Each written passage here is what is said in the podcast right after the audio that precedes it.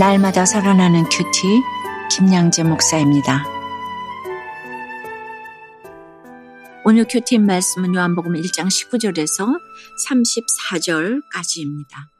하나님 아버지 세상 죄를 지고 가는 어린 양 예수님을 만나기를 원합니다. 말씀해 주시옵소서 듣겠습니다.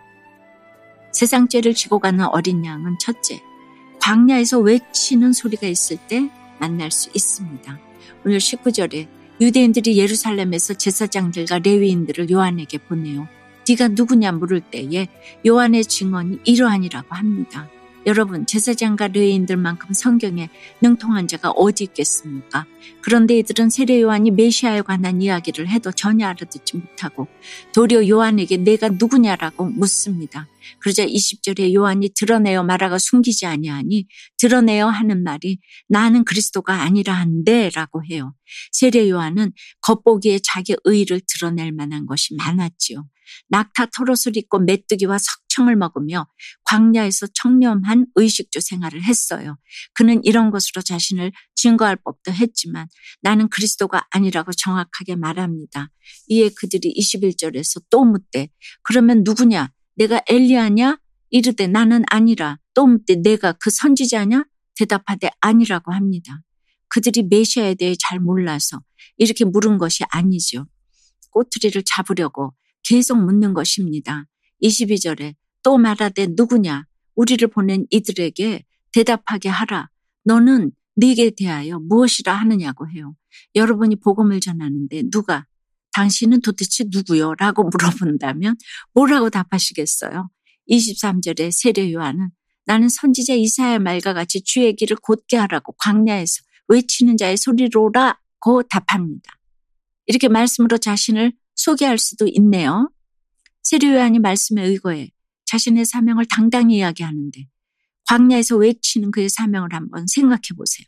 광야는 아무것도 없는 허벌판이잖아요. 결핍의 장소이고 아무것도 확신할 수 없는 곳이죠. 그러니 그곳에서 주의 길을 예배하는 것이 얼마나 힘들겠습니까? 무엇보다 외침에 합당한 생활을 해야 하잖아요. 그런데 그렇게 살지 못하면서 외치자니 두렵고 또 안 외치자니 그것도 어려웠겠죠. 그래서 사명을 감당하는 삶에는 늘 자신과의 싸움이 있습니다. 여러분은 어떠세요?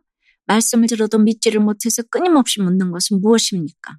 말씀으로 자신을 소개한다면 어떻게 소개하시겠습니까? 지금 어떤 광야에서 무슨 소리를 외치고 계십니까? 세상죄를 지고 가는 어린 양은 둘째 겸손한 자만이 볼 수 있습니다. 24절에 그들은 바리새인들이 보낸 자라고 해요.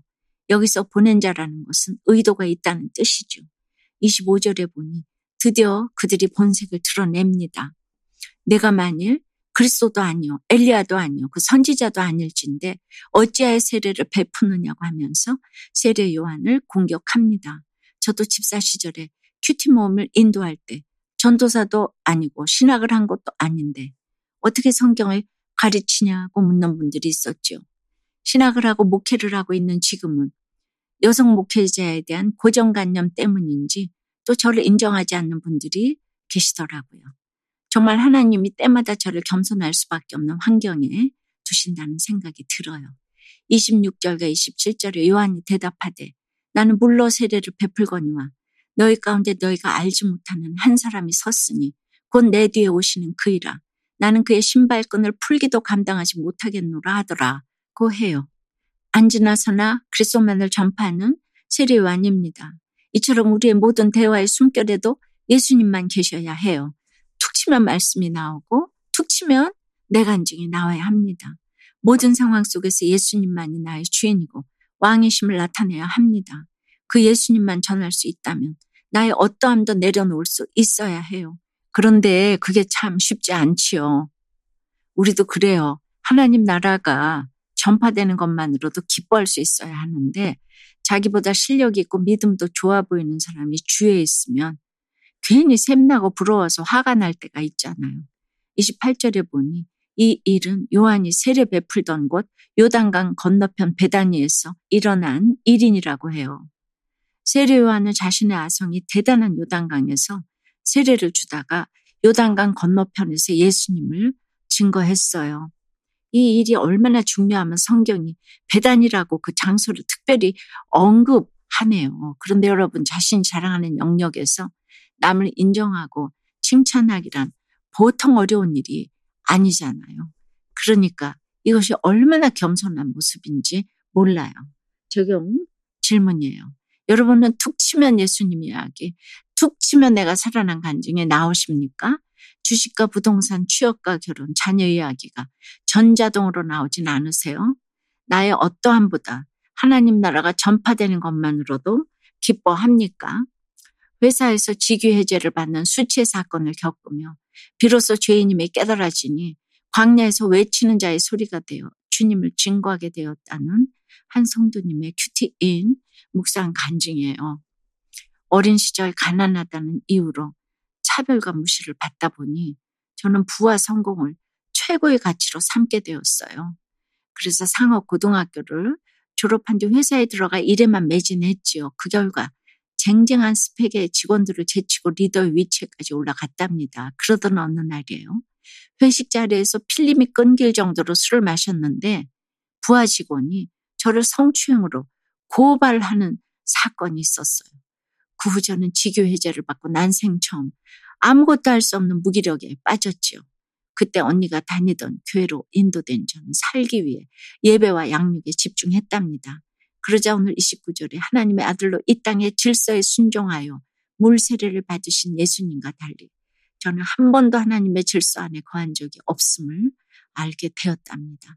이후 광야의 시간을 통과하면서 제가 얼마나 옳고 그름의 가치관으로 많은 사람에게 고통을 주었는지 깨달아지니 그제야 비로소 제가 죄인입니다라는 고백이 나왔답니다.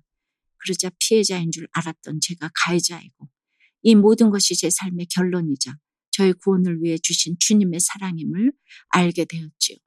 주의 길을 곧게 하라고 광야에서 외치는 자의 소리가 되어 주님을 증거하며 살게 하신 하나님 감사해요. 저의 적용은 직장 상사의 지시나 질책에 토를 달거나 반박하기보다 먼저 네 하고 답하겠습니다. 직장에서 일할 때 독단적으로 처리하지 않고 동료의 의견에 귀를 기울이게 했습니다. 입니다. 29절에 이튿날 요한 예수께서 자기에게 나오심을 보고 이르되 보라 세상 죄를 지고 가는 하나님의 어린 양이로다 라고 외칩니다. 이처럼 겸손하고 영적으로 준비된 사람은 예수님을 알아봅니다. 그리고 공생의 첫날 예수님은 요한에게 세례를 받으십니다. 우리가 질서에 순종하는 것이 참으로 어렵기에 하나님이신 예수님이 피조물인 인간에게 세례받는 본을 보이신 것이지요.